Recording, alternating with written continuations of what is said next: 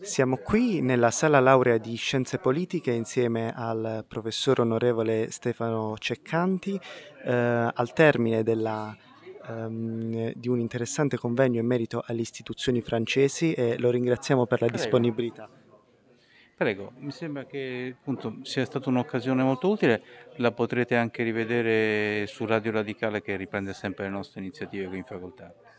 Sì, eh, effettivamente è stato un convegno molto interessante. Al termine dei convegni in- in- sul tema appunto delle istituzioni eh, parlamentari di diversi paesi. Come prima domanda che vorrei fare al professor onorevole Ceccanti, si è parlato molto del tema dell'astensionismo, quindi l'astensionismo visto come eh, sia a livello giovanile sia a livello di un elettorato più maturo. Ecco, eh, la risposta all'astensionismo deve essere data a livello europeo, quindi perché noi abbiamo analizzato, è stato analizzato durante questo convegno l'astensionismo in Francia durante le ultime elezioni ehm, eh, legislative eh, e, ehm, e parla- ehm, e presidenziali. Però noi sappiamo che anche in Italia c'è un altissimo tasso di astensionismo, l'abbiamo visto alle amministrative, ma anche al referendum dove non si è raggiunto il quorum.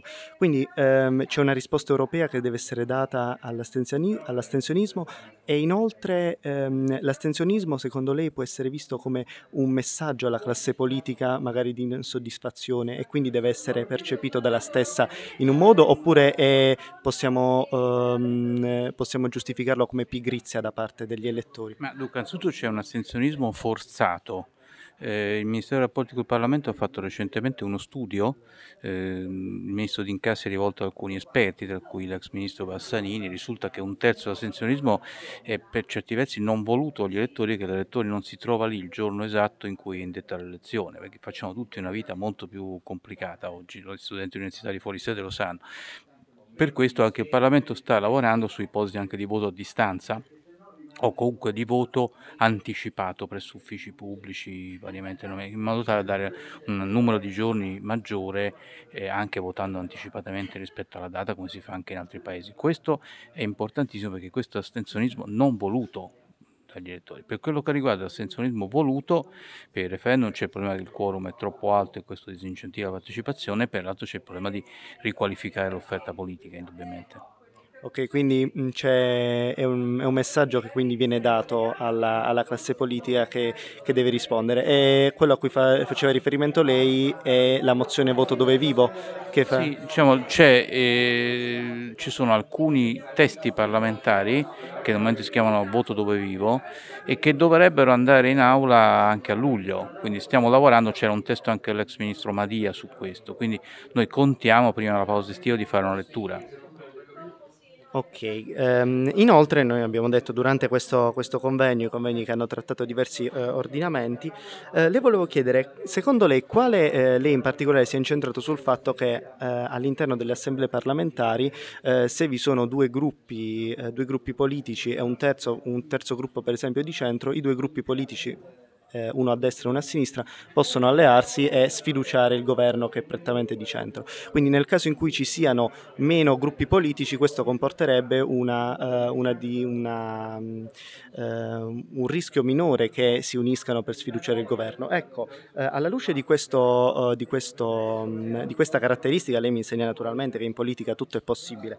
Però, quale, secondo lei, quale forma di governo, dovute naturalmente alle eccezioni che sono state esposte durante il convegno, facilita la governabilità? Quindi quella che è presente in Francia, la, la Repubblica semipresidenziale, o in Italia, che è, Repubblica, è una Repubblica parlamentare? Cioè, in quale è più facile governare? Ehm, in quale dei due paesi è più semplice che eh, si possa governare senza ripetute crisi di governo? Ah, Diciamo qui, all- allora, dire la verità, mh, al di là di modelli, il problema anche sono di singole cose che si possono introdurre, anche senza cambiare gli assetti complessivi. Se per esempio noi in Italia avessimo la fiducia data dal Parlamento in seduta comune a 600, mh, il prossimo Parlamento che sarà ridotto, questo di per sé sarebbe un fattore di stabilità, invece che avere due fiducie, una da una Camera di 400 e l'altra da un Senato a 200, che essere appesi a due Camere, soprattutto quelle 200 in cui i numeri possono essere piccoli, può essere un problema. Per esempio in Francia è anche favorita l'incompatibilità ministri parlamentari. Se noi nella prossima legislatura abbiamo una maggioranza di pochi numeri i ministri fanno anche i senatori, c'è un problema di tenuta del voto. Per cui al di là del modello ci sono tante piccole cose che si possono fare anche dentro lo stesso modello per favorire questo. Indubbiamente la Francia rispetto alla esperienza passata e la tendenza alla frammentazione ha creato comunque un modello dove il presidente eletto per cinque anni rappresenta un pilastro di stabilità fondamentale del sistema.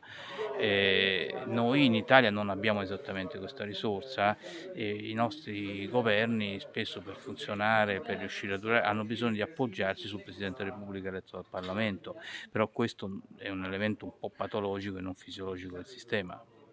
Sì, quindi diciamo la, mm, si basa naturalmente su, anche sul fatto che l'elettorato in Francia si sposta più su, su, da un punto di vista lideristico, ovvero si vota più la persona eh, rispetto a quanto sta, eh, sta, succedendo anche in Italia, con, lo, lo, vediamo che si vota più il, il, leader, però non quanto in Francia, che comunque si fa riferimento per esempio alla destra, fa riferimento a Le Pen, il, ehm, eh, l'ideologia liberale oppure di centro fa riferimento a Macron.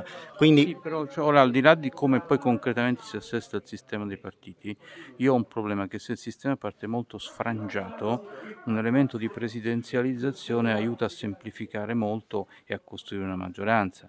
Mm, è il nostro caso, per esempio, dei modelli che noi abbiamo per l'elezione dei sindaci e dei presidenti di regione, anche se ci sono molte liste, molti poli e così via, quando noi arriviamo al termine delle consultazioni abbiamo un presidente di regione e un sindaco che hanno una ragionevole durata di funzionare per una legislatura. Ovviamente quel meccanismo lì è piuttosto rigido e è difficile spostarlo tale e quale a livello nazionale, però tiene conto della difficoltà di partenza e della frammentazione del sistema dei partiti. Poi quali partiti sono, quello dipende dal gioco politico.